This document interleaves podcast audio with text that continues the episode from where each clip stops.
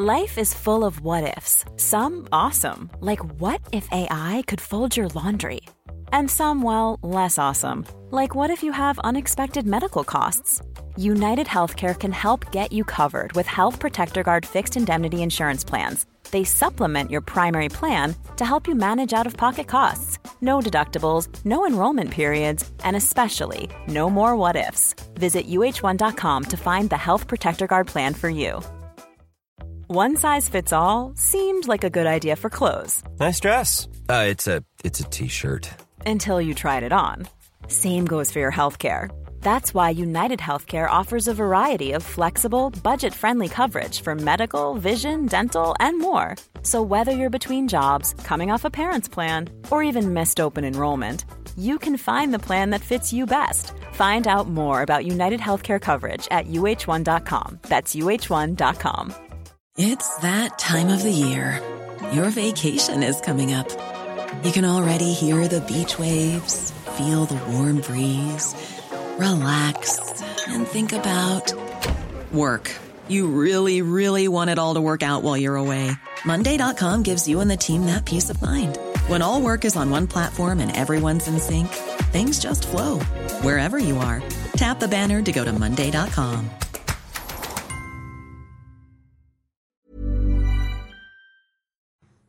Palmemordet, huvudet på en påle med Gunnar Wall del 1. Sveriges statsminister Olof Palme är död. 90 000. Ja, det är mord på Sveavägen. Hörde de säger att det är Palme som är skjuten. Mordvapnet med säkerhet är en Smith Wesson, en revolver kaliber .357. Inte ett svar. Finns inte ett svar. För jag har inget. Och jag har inte varit Polisen söker en man i 35 till 40-årsåldern med mörkt hår och lång mörk rock. Det här avsnittet görs i samarbete med Nextory.se som är en tjänst för e-böcker och ljudböcker. Och om ni går till nextory.se kampanjkod och skriver in koden PALME, P-A-L-M-E så får ni 30 dagars gratis access till Nextory. Och jag brukar komma ett boktips och då kan jag rekommendera min favoritbok av Gunnar Wall, Mafia, som finns på Nextory. Eh, om eh, ja, hur folk som faktiskt professionellt mördar eh, går tillväga. Mycket intressant läsning. Ja, välkommen Gunnar! Tack! Jag eh, har studerat min Youtube-statistik för avsnitten av Palmemordet ligger ju på Youtube. Och vårt avsnitt när vi gjorde mötesscenario del 1 är det populäraste avsnittet på hela kanalen. Det var roligt att höra. Med över 10 000 visningar på Youtube. Och Wow. eh, det är bara en bråkdel av visningarna som är på Youtube. De flesta lyssnar ju på MP3-filerna. Mm. Så att eh, nu ska vi se och försöka göra ett lika bra avsnitt igen då. Nu känner jag mig pressad. Ja. Du Det har precis kommit ut med en ny bok. Mm. Huvudet på en påle. Ja. Vad handlar den om?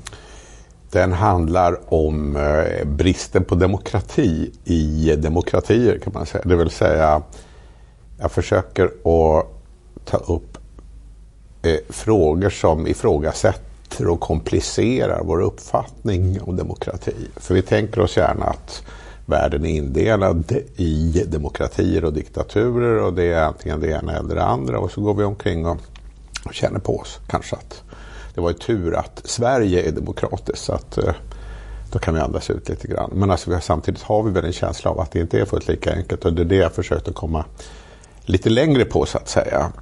Och eh, det, det finns en underrubrik med statlig mörkläggning och terror i demokratier. Och det, att, alltså det jag är ute efter det är att försöka beskriva att mycket av det vi borde veta om vi ska kunna utöva våra demokratiska rättigheter får vi inte veta.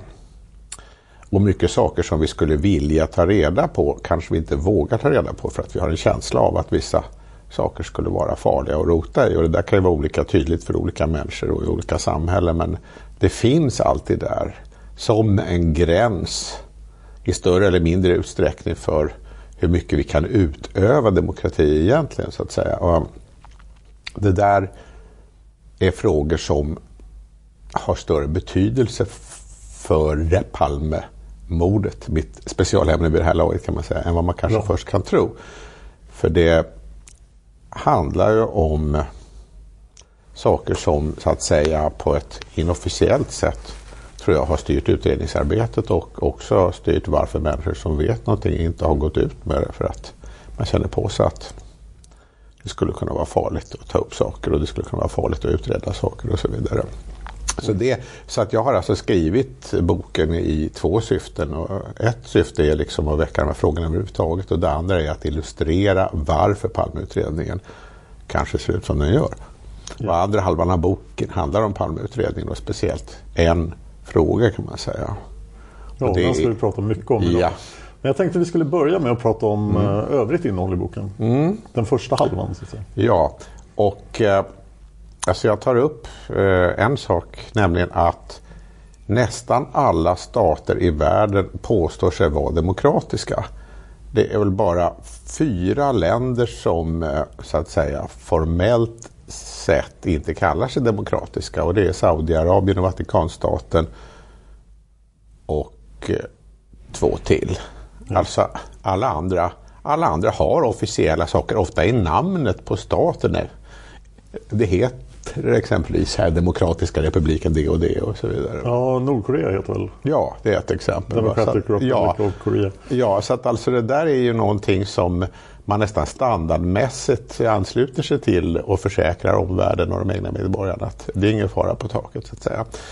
Och eh, för att visa hur långt, det finns ju många sätt att visa det, men jag tänkte jag skulle ta ett exempel som är ganska okänt tänkte jag när jag skrev den här boken och det var Dominikanska republiken under Rafael Trujillo.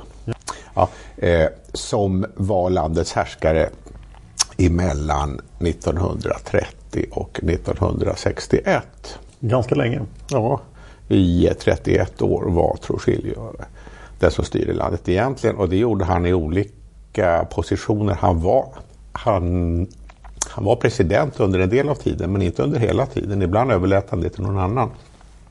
Och det som är, är speciellt intressant är att eh, det fanns aldrig några undantagslagar som trädde i kraft utan det var alltid fullständiga demokratiska rättigheter som rådde på pappret. Okej. Så att eh, det var fria val och det var yttrandefrihet och det var pressfrihet och det var oberoende domstolar och alltihopa. Han älskade att hålla tal där han tog upp de här sakerna och hyllade landets domare till exempel för att de stod oberoende av övriga delar av staten och verkligen ägnade sig åt att skapa högre former av rättvisa. Och det där var bara snack alltihopa. För att eh, om någon opponerade sig mot hans styre så då dog den personen. Det rapporterades i tidningarna att den hade dött i en olycka. Vad märkligt. I, i en bilolycka vanligtvis. Det var det, det var det som oftast användes. Dåligt för trafikstatistiken. Ja, ungefär det kan man säga. Och det, där, det gjorde ju att alla visste om vad som hände om man opponerade sig. Eller, eller man behövde inte ens opponera sig. Det räckte med om man liksom på något sätt så att säga störde Trujillos avsikter så fanns ju risken där.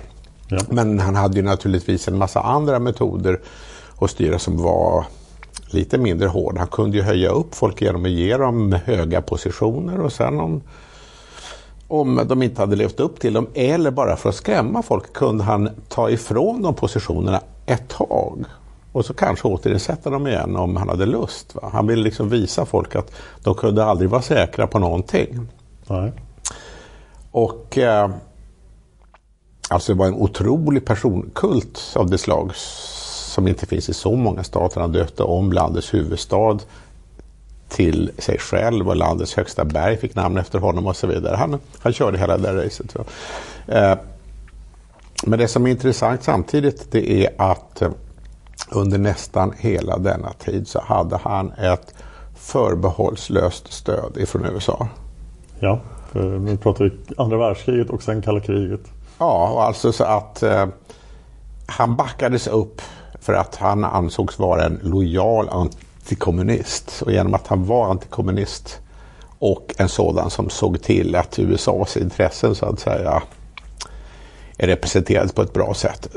då struntade han med alla de där andra sakerna. Så han var en väl sedd gäst i Vita huset och så vidare. Man behandlade honom väldigt väl och så vidare. Det, och det säger ju, kan man säga, någonting om USA som naturligtvis är en annan typ av regim där folk verkligen har möjligheter att använda sig av yttrandefrihet och sådana saker på ett helt annat sätt.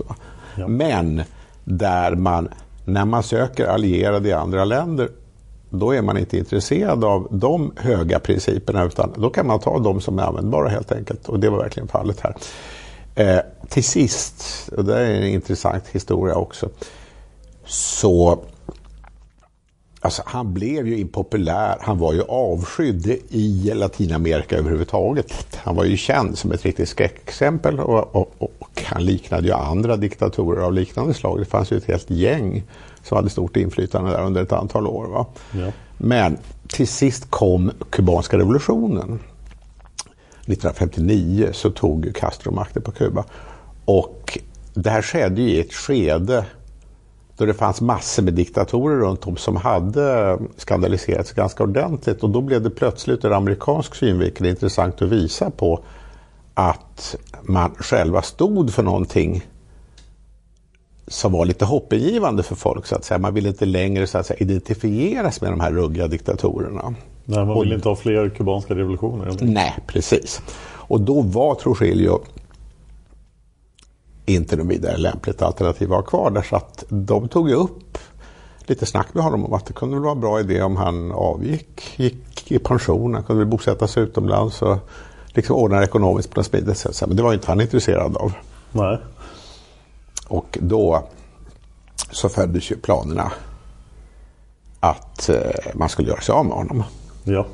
Och eh, där finns det ganska ingående uppgifter som jag redovisar i min bok, då hur man från CIAs håll så att säga letade upp en grupp oppositionella i Dominikanska republiken som hade ett enda syfte och det var att bli av med, med Trujillo. Inte ändra på några andra viktiga grejer utan bara bli av med honom så att säga. Ja.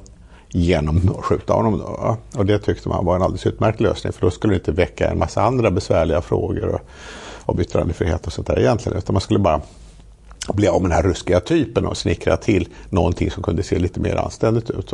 Mm. Och samtidigt så ville ju inte CIA själva stå för det där utan mm. man ville göra det genom ombud. Så att man, då hade man en USA-diplomat som hette Dearborn som man anlitade som länk till de här oppositionella. Och så rullade det hela på. Ja. Och till sist så blev också Trujillo skjuten i ett bakhåll. Han skulle hälsa på en älskarinna utanför stan. Och där var ett gäng då som inväntade honom och sköt ihjäl honom. Ja, jag ska inte nämna mer om det och inte heller om vad som hände efter hans död för det är liksom en ytterligare historia. Men, men eh, det där är ju liksom bara ett, kan man tycka, litet exempel i det stora hela. Men det är intressant just för att eh, det är så typiskt i vissa avseenden, bara liksom lite extra. Ja. Så att eh, det är starten på det hela, men sen så kommer jag in på andra saker. Jag tar upp ganska mycket om det övervakningssamhälle som håller på att växa fram i snabbare och snabbare takt. Återigen, där USA går i spetsen då, och Snowden som uh, satt inne med uppgifter om hur omfattande det här var och blev orolig och bestämde sig för att avslöja det. Mm. Vilket ledde till att Ja, alltså att eh, på hög nivå i USA så eh, anser man nu att han borde avrättas för att han har så att säga hotat vad man då framställer som amerikanska säkerhetsintressen. Och då kan man ju fråga sig hur ska man definiera amerikanska säkerhetsintressen? Vems säkerhet handlar det om så att säga? Ja. Är det folk i USA som ska känna sig mera säkra över att vara övervakade i varje detalj eller är det några få styrande som tycker att de ska ha full koll på alla andra? Alltså det, mm. det är sådana frågor som kommer in till exempel. Då. Så att eh, det är ytterligare en aspekt av det hela. Sen så har jag en uppdatering av eh, FN-utredningen av Dag Hammarskjölds död som jag skrev om i min förra bok då, som kom för ett par år sedan. Konspiration Olof Palme. Ja. Och där jag tog upp just att eh, och det tog jag upp i den boken därför att, eh, därför att fallet Hammarskjöld har likheter med Palmemordet på det sättet att det var en känd framstående svensk som agerar i internationella frågor och som blev osams med stormakter på grund av att han gjorde det. Ja. I Hammarskjölds fall så var det officiellt inte sagt att, att det var ett mord utan uh, hans plan störtade. Och det framställdes, uh, framställdes i många sammanhang som om det var en olycka. Men nu har, man alltså, nu har alltså FN beslutat att återuppta utredningen av Hammarskjölds död. För det har kommit fram så mycket omständigheter som tyder på att eh, planet sköts ner. Just det, och det här är väldigt färskt. Det pågår just nu. Ja, det håller på just nu och svenska tidningar skriver väldigt, väldigt lite om det. Ja, så jag tänkte att det behöver uppdateras. Det, Ja. det behöver folk information om. Så det tar jag också upp i den här boken. Ja, det finns ytterligare ett antal avsnitt som jag tyckte var kul att skriva. Bland annat en planerad fascistkupp i USA på 30-talet. ja, det var intressant. Som avstyrdes eh, i, ja, kanske inte i sista stund, men i alla fall att den hade gått ganska långt så att säga. Och det är också någonting som eh, inte historieböckerna upplyser något särskilt om. Ja. Ja, så att det, ja, nej men eh, det, finns, det finns, finns ett antal infallsvinklar som jag tog upp där för att väcka de här frågorna för att vi ska bli medvetna om att vi kan inte räkna med att demokrati är någonting som vi får automatiskt. Va? Och vi kan inte heller räkna med att vi får all information som vi behöver få utan Nej. det är någonting vi måste slåss för om vi ska vara säkra på att få det. Så det, det är om första halvan. Jag har en sak till från första halvan Ja. jag nog vill beröra och det är Ja. ubåtarna. Just det, jag intervjuade Mattias Mossberg som var huvudsekreterare i den tredje ubåtsutredningen. Ja. Och eh, hans slutsatser som han har skrivit om själv också eh, i en bok som heter Mörka vatten. Han menar att eh, den mest uppseendeväckande ubåtsjakten som bedrevs i Sverige på 80-talet var i Horsfjärden. ja, 82. Just det. Eh, där eh, den officiella svenska linjen då var att det var sovjetiska ubåtar som var där och hade trängt djupt in i känsliga svenska vatten så att säga. Där menar Mossberg att de samlade omständigheterna pekar ganska tydligt på att det var NATO-ubåtar som var där. Att svenska militärer på hög nivå, en liten grupp svenska militärer på hög nivå kände till detta och var införstådda med detta. Och att man använde sig av denna så att säga fejkade ubåtsjakt för att påverka den svenska opinionen i sådana frågor som eh, ytterligare anslag till militären, frågan om nedrustningsinitiativ och, och sådana saker som var aktuella. Då, så att, så att alltså det skulle hamras in en bild av att det fanns ett sovjetiskt hot mot Sverige. Nu var det inte dags att tala om nedrustning längre. Ja. Utan nu var det dags att försvara oss och alliera oss med NATO ännu hårdare så att säga. Och det där försvagar ju Palme naturligtvis för han drev ju just vid den här tiden nedrustningsinitiativ som handlade om kärnvapenrustningarna som var väldigt, eh, väldigt aktuella just då i Europa. Va? Och hans eh, ställning undergrävdes ju väldigt mycket av alla de här ubåtsjakterna. Så det där är en sorts, eh, det är en avslutning på första halvan av boken och en övergång till den andra halvan kan man säga. Och då tänker man ju osökt på den där bilden när Palme sitter och håller för, den tecknade bilden när Palme sitter och håller för ögonen och det är ubåtsperiskop överallt. Ja, precis. Och, och marinofficerarna är arga för att han ignorerar hotet från de sovjetiska ubåtarna. Precis. Och intressant i det sammanhanget är ju alltså att eh, det spreds ju föreställningar om att Palme hade beordrat den svenska militären att släppa ut de sovjetiska ubåtarna Just det. ifrån Horsfjärden. Men alltså det som, eh, det som är avsevärt mera sannolikt är ju det att en liten krets av höga militärer såg till att inga NATO-ubåtar åkte fast utan att man fick se till att släppa ut dem efter att de hade gjort sitt så att säga. Ja.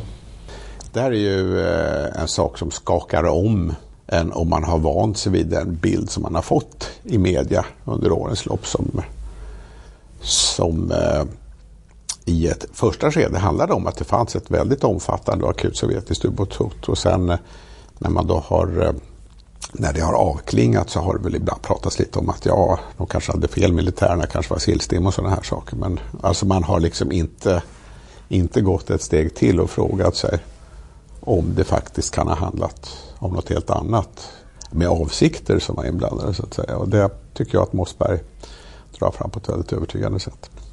Jag hade en samhällskunskapslärare i skolan som eh, använde väldigt färgstarka uttryck och han sa vid ett tillfälle Jag brukade, hade en sida längst bak i blocket där jag skrev upp så här minnesvärda citat som han sa.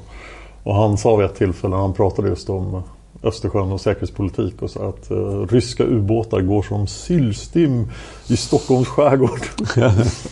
Så han hade ju definitivt ja. köpt den bilden. Ja. Och det var ju verkligen den gängse bilden. Det hörde man ja. hela tiden att det var ryska ubåtar. Just det.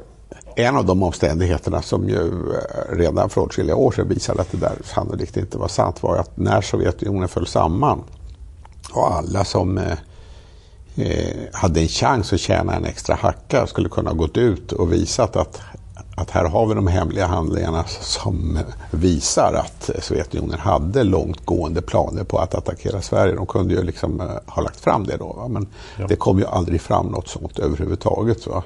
Nej, det har väl till och med kommit fram de här eh, polska papperna från 2006 tror jag när mm. Polen fick en högerregering. De släppte en massa Warszawapaktenplaner. Mm. Där det explicit står, om jag minns rätt, att eh, Sverige inte skulle anfallas efter 79. Mm. Nej, För alltså... att Sverige kunde man bara skrämma till lydnad. Så att det var onödigt. Mm, det är väl en aspekt kanske av det hela. Men en annan aspekt är också det att det fanns ju inte heller från från olika NATO-länder fanns det ju inte scenarion där man räknade med specifika anfall mot Sverige så att säga. Utan det, där var, det säger, säger Mossberg en del om och det skriver jag lite om också. att eh, Alltså i Norge till exempel, så här, de var ju bara häpna över de här svenska uppgifterna. Det stämde inte alls med den information de hade. Jaha. Så att eh, det var liksom en svensk variant gjord för hemmaopinionen. Mm. Kan man säga. Okej, över till mm. andra halvan då. Ja med eh, Palmemordet. Mm. Vad handlar den om? Den handlar om eh, det kanske, eller det rimligtvis viktigaste vittnesmålet i Palmeutredningen och vad som har hänt med det. Ja. Lisbeth Palmes vittnesmål. Ja, vi har ägnat fem avsnitt åt att prata om Lisbeth. Ja. Och det är väldigt svårt att få någon rätsida alls på Lisbeth. Det känns som att hon, hennes agerande är svårt att förstå. Ja, och jag tänkte att nu var det dags att försöka bringa lite reda i det där. För att det finns ju så, alltså det finns uppenbara uppenbara frågetecken som liksom har legat omkring hennes, hennes uppgifter och hennes agerande hela tiden. Och som eh, inte har blivit utredda. Eh, och eh, alltså ibland så har ju folk lite schablonmässigt fastnat för någon väldigt enkel variant när man ska tolka in hennes agerande. Antingen så det finns ju folk som menar att hon har ju sagt att det var Pettersson. Hon måste väl veta. Varför kan man inte tro henne? Alltså det är ju, det är en ganska spridd uppfattning. Va? Och sen finns det andra uppfattningar där ja, liksom man har beskrivit henne som att hon skulle varit väldigt obalanserad och jobbig och snorkig och svår att samarbeta med och liksom omöjlig person ungefär. Va? Ja, det får man ju absolut intrycket av i tingsrätten och liknande. Mm. Och, det, och det är liksom det, det är kanske, kanske inte någon riktigt, eh, riktigt bra att stanna där. För man, alltså det är svårt att förstå varför skulle hon då skulle hon ju vara en väldigt omöjlig person om bara hennes allmänna sätt att fungera gjorde att hon så att säga eh, spoliera rättegången i det närmaste genom att vara så krånglig. Varför skulle hon vara det så att säga? Det, ja, det är svårt att förstå. Ja, och sen finns det ju naturligtvis folk som har försökt att lägga in olika mer eller mindre lömska avsikter hos henne också. Eh, och spekulerat väldigt långt. Va? Men, men alltså jag har jag tänkte att jag måste försöka hitta någon sorts förklaring som stämmer på det mänskliga planet och som går liksom att checka av mot de olika faktiska omständigheter som vi känner till. Ja.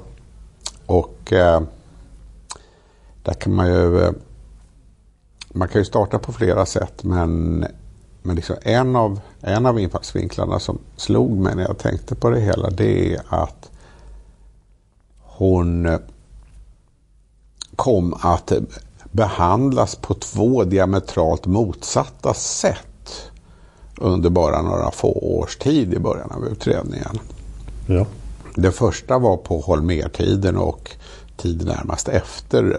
Också då Ebbe Carlsson ägnade sig åt sina, sina operationer så att säga. Ja. Och då agerade man ifrån Holmers och Ebbe Carlssons håll som om hon inte hade någonting att tillföra överhuvudtaget skulle jag vilja säga. Ja. För att eh, Holmer försökte aldrig använda Lisbeth Palmes uppgifter för att så att säga understödja PKK-spåret. Det gjorde inte Ebbe Carlsson heller. Utan, och eh, hon blev, enligt vad man kan se... Selling a little or a lot? Shopify helps you do your thing however you cha-ching. Shopify is the global commerce platform that helps you sell at every stage of your business. From the launch your online shop stage to the first real life store stage, all the way to the did we just hit a million orders stage. Shopify is there to help you grow. Shopify helps you turn browsers into buyers with the internet's best converting checkout. 36% better on average compared to other leading commerce platforms because businesses that grow grow with Shopify. Get a $1 per month trial period at shopify.com slash work. Shopify.com slash work. A lot can happen in three years, like a chatbot may be your new best friend. But what won't change? Needing health insurance. United Healthcare Tri Term Medical Plans, underwritten by Golden Rule Insurance Company, offer flexible, budget friendly coverage that lasts nearly three years in some states. Learn more at uh1.com.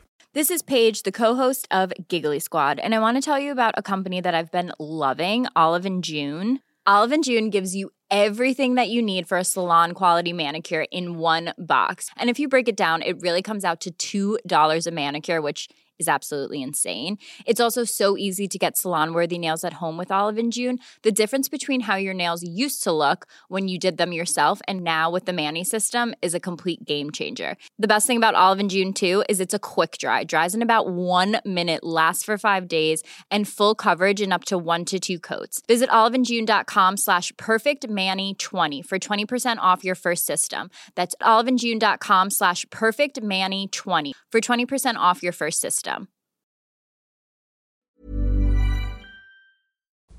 De officiella förhör som hölls med Lisbeth var ju väldigt eh, knapra så att säga. Det var väldigt lite som hon förhördes. Va? Ja. Och Holmer sa själv att han inte ville be henne att delta i en rekonstruktion på brottsplatsen. Om man tänker på att eftersom hon rimligtvis borde ha varit det viktigaste vittnet och hennes observationer i förhållande till andra vittnens observationer borde kunna ha klargjort ganska mycket Ja. av oklarheterna kring händelseförloppet så kan man ju liksom, det är svårt att förstå varför ville han inte det? Och det var som om han agerade som att det var inte viktigt nog. För att om det verkligen var viktigt så borde, borde han ju rimligtvis ha tagit sig tid att försöka övertala henne att ställa upp om hon nu inte ville det själv. Alltså det finns ingen dokumentation på att hon har fått frågan överhuvudtaget. Eh, Det skulle kunna vara så att hon inte ville göra det men då borde man ju kunna ha borde man ju kunna ha arrangerat det på ett sådant sätt som skulle göra det så lätt för henne som möjligt. Att man skulle kunna ha spärrat av ordentligt så att inte några andra människor fanns i närheten och så vidare. Att Ja. man skulle kunna ha gjort det sent en kväll eller liknande. Då. Ja. Att inte hon var med på rekonstruktion liksom var ju alltså kan ju ses som ett som ett tecken på att man alltså att ja, men vi behöver inte hennes uppgifter, de är inte relevanta, de är inte intressanta nog. Det är ju en märklig inställning. Ja, det är ytterst märkligt med tanke på att det var faktiskt hon som var närmast på plats. Va? Men alltså det, det var den infallsvinkeln man hade. Och vad händer sen? Sen från och med eh, hösten 88 och eh, fram över åtalet, Timot Pettersson och så vidare. Då är Lisbeth Palme istället det helt centrala vittnet.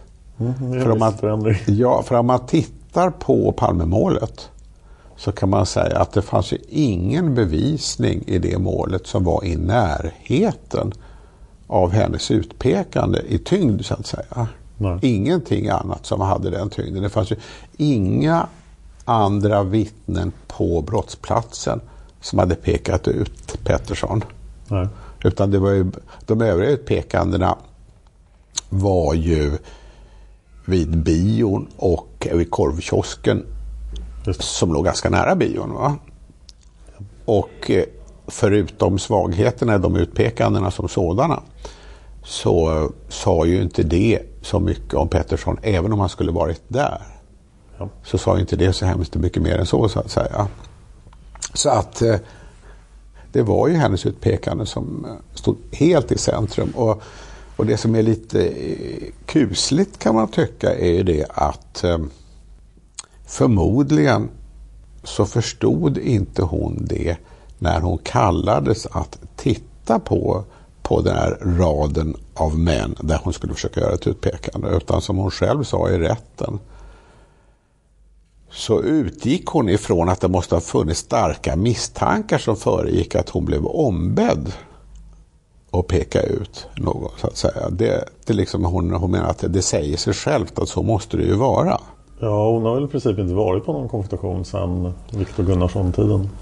Nej, hon har liksom, och när då, när då hon blev ombedd att delta i det så var det ju utifrån hennes sida en högst rimlig slutsats att nu måste de väl ha någonting tungt på den här personen. Mm. Och som det sen då visade sig, det hade de inte. De hade ju i stort sett ingenting innan hon gjorde sitt utpekande. De hade ju inte ens grandutpekandena när hon blev kallad så att säga. Nej. För det var ju samma dag som det startade. Just det. Så att, och så, så att alltså de, de startade med och, och där understryks också av, och det skriv, skriver ju granskningskommissionen faktiskt också i, i, i sin genomgång av utredningen, att det går inte att spåra i Palmeutredningens handlingar hur misstankarna mot Pettersson egentligen startade. Det är anmärkningsvärt. O, oerhört anmärkningsvärt därför att annars är det ju så i brottsutredningen att när polisen för upp ett nytt spår som de tar på allvar, då är det liksom att här har vi en matchning på fingeravtryck eller här har vi ett vittne som gör ett starkt utpekande eller, mm. eller, eller någonting sånt. va. Men här bara startar det.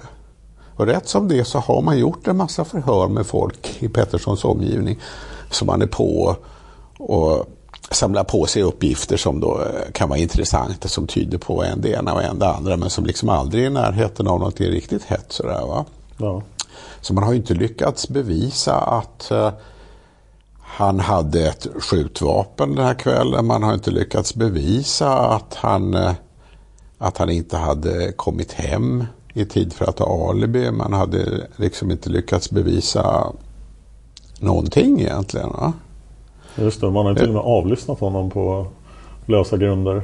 Ja, precis. Och eh, ingenting där som var användbart överhuvudtaget i rätten som kom fram. Alltså det, man hade i stort sett ingenting och som Ölvebro, som var spaningsledare på den tiden, sa till mig att om inte Lisbeth pekat ut honom, då hade vi skickat hem honom den kvällen. Va? Mm. Så att alltså det, då hade de antagligen fimpat honom bara, då var det slut. Va? Ja. Så att eh, alltihopa var uppbyggt omkring, omkring hennes utpekande.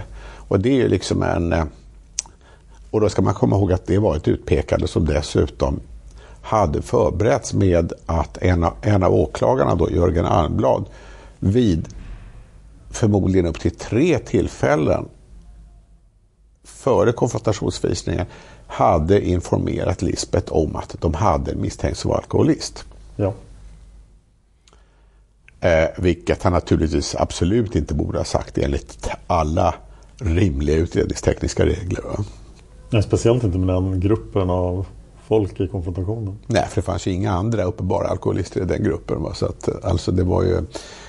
Och eh, det betyder att, eh, att man hade alltså valt ut någon som det inte fanns några substantiella misstankar på. Om man hade försett Lisbeth Palme med information som skulle göra det möjligt att peka ut det man det handlade om. Ja. Och sen bad man henne att titta på den här gruppen. Alltså. Och det i syfte att få till stånd ett åtal som enligt vad man då fortfarande visste liksom rimligtvis skulle basera sig på hennes utpekande i första hand.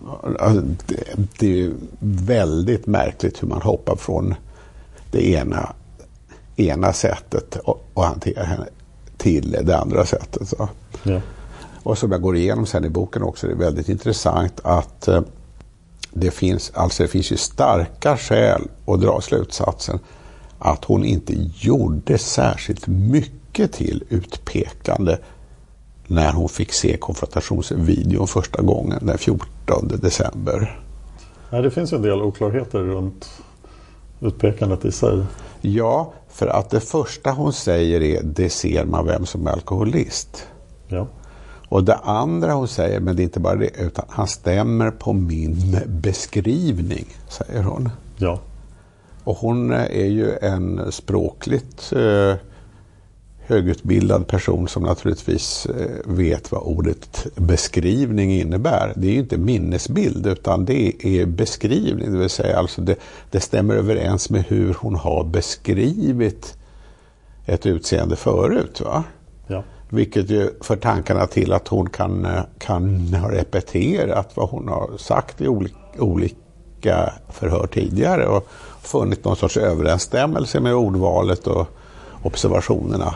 Men det är inte samma sak som jag ser att det är han. Nej. Det är något helt annat. Så att hon, alltså det finns ingenting som, som säger att hon kommer så värst mycket längre än så när hon får se filmen. Va? Och anmärkningsvärt nog så hemlighålls det för allmänheten att, att hon skulle ha gjort ett utpekande. Det går inte ut i media ifrån utredarnas sida att hon har gjort ett utpekande utan det sägs bara att, eh, att det finns uppgifter som är så tunga så att en person eh, blir anhållen och sen då häktad. Va? Ja. Och det är alltså föredragning i rätten och häktningsförhandling. Men eh, polisens Palmegrupp får inte någon dokumentation i skrift från denna konfrontationsvisning förrän 43 dagar senare, den 26 januari. Ja. 43 dagar senare, oerhört lång tid. Och att Lisbeth har pekat ut Pettersson blir inte offentligt förrän i och med åtalet i slutet av maj. Så det är liksom, liksom, ännu mycket senare. Men alltså inte ens, inte ens Ölvebro och de andra då i Palmegruppen får någon ordentlig dokumentation på vad som har hänt före den 26 januari. Och varför får de det den 26 januari? Jo, den dagen, först den dagen så skrivs de två Palmeåklagarnas eh, anteckningar ut och dateras. Och det, originalen inte, de är inte med för undersökningsprotokollet och så? Utan det nej, de handskrivna anteckningarna finns inte kvar överhuvudtaget här. Alltså det finns ingenting som har visats upp någon gång. Utan, utan det är alltså en utskrift den 26 januari. Så konfrontationen dokumenteras först offentligt 43 dagar senare? Ja, inte ens offentligt, Nej, men alltså liksom i utredningen så att säga. ja. Liksom i utredningen dateras det 43 dagar senare. Och den får givetvis inte spelas in. Så Nej, det ska man komma ihåg att hela den här visningen genomfördes ju under specialvillkor som är ytterst ovanliga. Då inte Petterssons advokat fick vara med och ingen stenograf fick vara med och det spelades inte in utan det var åklagarna som så att säga, sammanfattade hela i efterhand. hur vanligt var det att man gjorde videokonfrontationer ens? Nej, alltså, om man kan så ska man ju visa upp raden av personer live så att säga. Och det fick ju de andra vittnena göra men det var Lisbeth som hade insisterat på att eh, hon ville inte ställa upp på det. Och hon ville inte ha någon advokat med heller. Och det kan vi också återkomma till för det är ju det försvagar ju värdet av konfrontationen så att säga. För då har den ju inte gått till på det sätt som är rättssäkert lämpligast. Va? Utan det är liksom, därför att då finns ju inte då kan ju inte så att säga advokaten kan ju inte ställa kritiska frågor och när det inte ens har spelats in så kan ju advokaten inte ens med säkerhet veta vad som har sagts och vad som har skett. Va? Vilket ju är en bidragande faktor till att Chris Pettersson frias i hovrätten. Ja, det är ju en av de omständigheterna, absolut. Så att eh, det är liksom väldigt olyckligt om man kan fråga sig, och det kan vi återkomma till sen då, varför Lisbeth Palme ville ha så speciella villkor för att ställa upp överhuvudtaget. Ja, det finns ytterligare en sak här i sammanhanget som är värd att nämna och det är varför den 26 januari, varför var det just då som det här PMet så att säga formellt upprättades? ja, det sammanfaller med när Lisbeth Palme kommer tillbaka till riksåklagarens kansli och tittar på avsnittet med Pettersson i konfrontationsvideon, inte de andra, Nej. en gång till. Ja.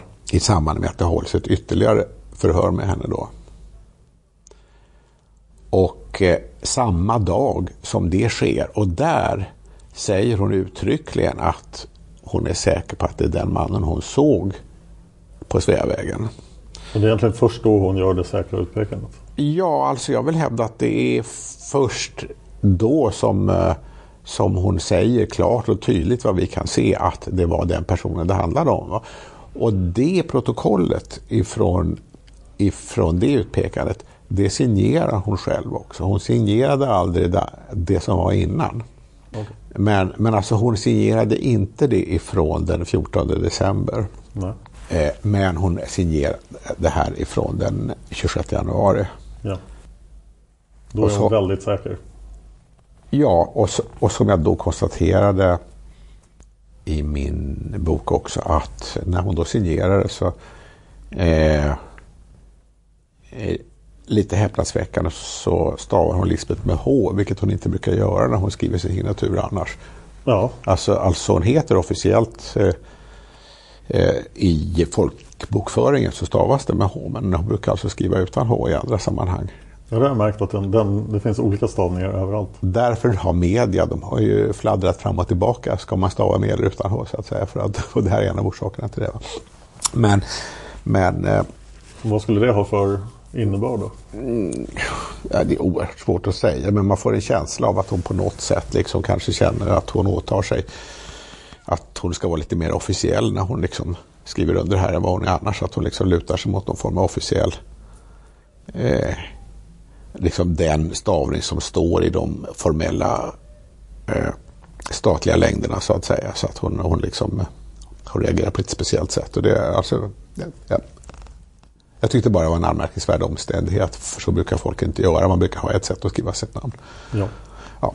Men, men eh, den dagen alltså så, så, så får hon se filmen en gång till och då markerar hon klart och tydligt att, att eh, det var honom hon såg så att säga. Och därmed, och då var det, det kan ha varit så att utskriften av det här 14 december PMet kan ha gjorts innan hon kom till riksåklagarens kansli. Eh, det vet jag, det har åklagarna åberopat som förklaring till att inte det skulle kunna vara något orsakssamband där. Men det kan ju finnas ett orsakssamband i alla fall. För enbart det att hon kan ha meddelat att hon skulle komma den kvällen och att hon, att hon är säker nu kan ju göra att de bestämde sig för att nu är det dags att skriva ut det här första så att säga. När jag pratade med Solveig Riberdal eh, för några månader sedan. Och Solveig Riberdal är en av de två närvarande åklagarna vid den ursprungliga konflikten. Precis. Så kom hon inte ihåg det här andra konfrontationsvisningen den 26 januari. Jag fick ta fram handlingar och visa henne att eh, det var faktiskt så. Och då, och då accepterade hon ju det såklart. Men eh, det var någonting som hade fallit bort ur hennes minne. Annars hade hon en ganska klar bild av många omständigheter i fallet så att säga. Men just det, det, det sa hon då till mig att nej, men det kommer jag inte ihåg, det kan inte vara riktigt. Vad konstigt. Ja, det kan man tycka för att eh, nej, menar, hon, hon var väldigt, eh, alltså det var en klar och redig person jag pratade med annars. Så att säga. Ja. Men, och hon hade, fått, eh, hon hade fått frågor om det här. Hon blev ju kallad att vittna i Svea hovrätt. Just eh, på frågan vad Lisbeth hade fått för information i förväg och så vidare. Och, och då, då berättade hon i Svea hovrätt, och det var 89 då, att, eh, att eh, man, hade, man hade bestämt sig för att hålla det här extra förhöret. För att det fanns oklarheter eh, som man ville reda ut innan man gick vidare med utredningen. Okej. Och de oklarheterna, det ser man om man tittar på förhöret från 26 januari. Det handlar bara om händelseförloppet på Sveavägen.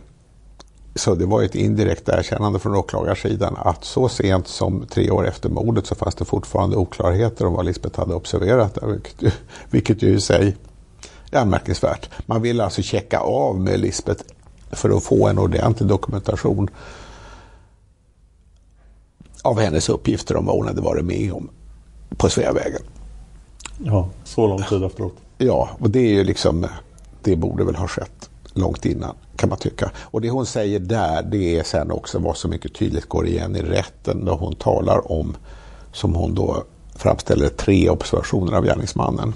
Ja. Och det gäller, eh, dels säger hon att eh, när hon, när hon har böjt sig ner över Olof och ser att han behöver hjälp och hon ser sig om efter hjälp så ser hon på ett avstånd av cirka sju meters håll så står en man och tittar på henne. Och hon söker hans hjälp men hon ser väldigt snabbt att han inte tänker hjälpa henne och då börjar hon se sig om efter, efter annan hjälp säger hon. Ja. Och hon säger också, det säger hon väl i rätten, jag förstod först efteråt att det var mördaren, säger hon i rätten. Va? Så att alltså den observationen gäller en person som hon, när hon då gör den här observationen så att säga, mm. enligt hennes eget sätt att berätta det, så, så kunde hon inte koppla det till att det skulle vara mördaren på något sätt. Va? Den andra observationen som hon pratar om är när hon ser en man snett bakifrån som springer in i gränden och Tunnelgatan. Ja. Och den tredje observationen är senare när hon ser långt in på Tunnelgatan ser hon en man som står stilla och tittar ut eh, mot Sveavägen och som hon då tror är mördaren också. Just det. Och då kan man väl, eh, om man, då, om man då ser på de här tre observationerna kan man säga att eh, den här mannen som står inne på Tunnelgatan och tittar ut, det måste rimligtvis vara vittnet Lars som ju den tredje observationen? Ja, som stod där inne och tittade ut. Han eh, såg ju mordet där inne från Tunnelgatan. Han stod en bra bit in så att säga. Däremot så har ju Lars berättat, vilket väl får anses vara klarlagt, att mördaren kom springande in på Tunnelgatan och sprang förbi honom. Det var aldrig tal om att mördaren ställde sig inne på Tunnelgatan och tittade ut eller liknande. Det finns liksom ingen Nej, och det låter ju som ett fullkomligt ologiskt beteende Ja. gärningsman. Han ville Ja. komma undan. Ja, det finns ingenting som styrker det. Så att den observationen var med största säkerhet Lars. Den observation hon gör av de som springer in på Tunnelgatan är rimligtvis mördaren. Mm. Den första observationen som hon talar om det är sannolikt vittnet Anders B. Som själv har berättat om i olika sammanhang hur eh, han, han klev alltså in i en port så att säga. Inte så att han var dold på något sätt men liksom bara som ett litet, liten form av skydd när han uppfattade skottlossningen så att säga. Och han såg att, att, eh, att, att den kvinna som böjde sig över den skjutne mannen eh, såg mot honom för att få hjälp. Ja. Och han vågade inte göra någonting i det läget därför att han visste inte om skottlossningen var över så att säga. Så han, han stod bara där. Va? Ja.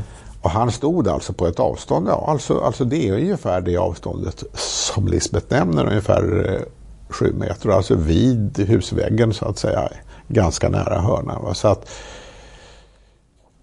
att eh, det är ganska sannolikt att det var honom hon såg. Va? ja, det var ju vad Holmér trodde och det var vad...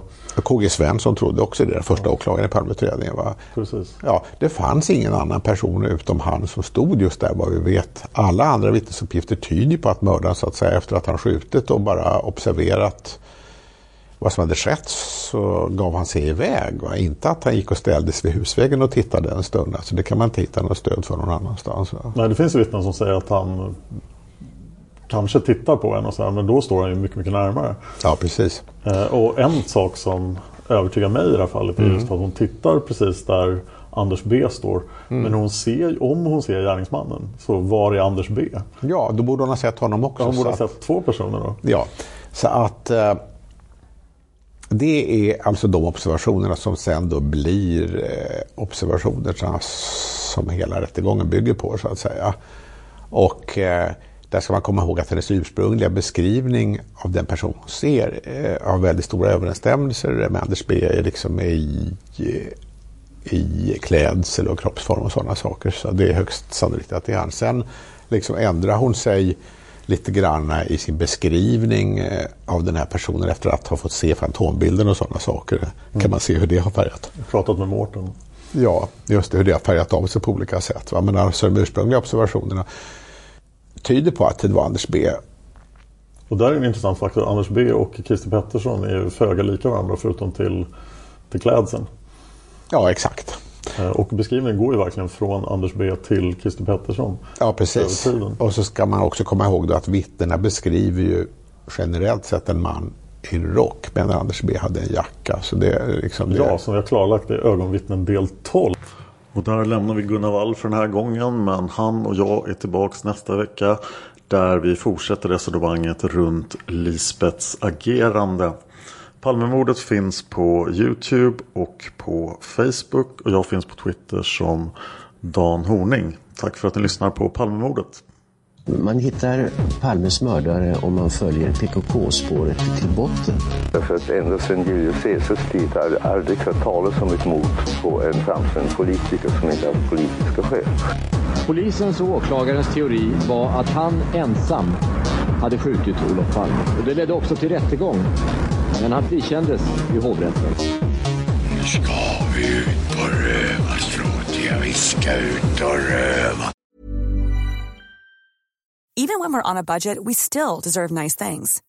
Quince is a place to scoop up stunning high-end goods for 50 to 80% less than similar brands. They have buttery soft cashmere sweaters starting at $50, luxurious Italian leather bags, and so much more. Plus, Quince only works with factories that use safe, ethical, and responsible manufacturing. Get the high-end goods you'll love without the high price tag with Quince. Go to quince.com/style for free shipping and 365-day returns. Planning for your next trip? Elevate your travel style with Quince. Quince has all the jet-setting essentials you'll want for your next getaway, like European linen, premium luggage options, buttery soft Italian leather bags, and so much more. And is all priced at 50 to 80% less than similar brands. Plus, Quince only works with factories that use safe and ethical manufacturing practices. Pack your bags with high-quality essentials you'll be wearing for vacations to come with Quince. Go to quince.com/pack for free shipping and 365-day returns. When you need mealtime inspiration, it's worth shopping Kroger, where you'll find over 30,000 mouthwatering choices that excite your inner foodie. And no matter what tasty choice you make, you'll enjoy our everyday low prices, plus extra ways to save, like digital coupons worth over $600 each week. You can also save up to $1 off per gallon at the pump with fuel points. More savings and more inspiring flavors make shopping Kroger worth it every time. Kroger, fresh for everyone. Fuel restrictions apply.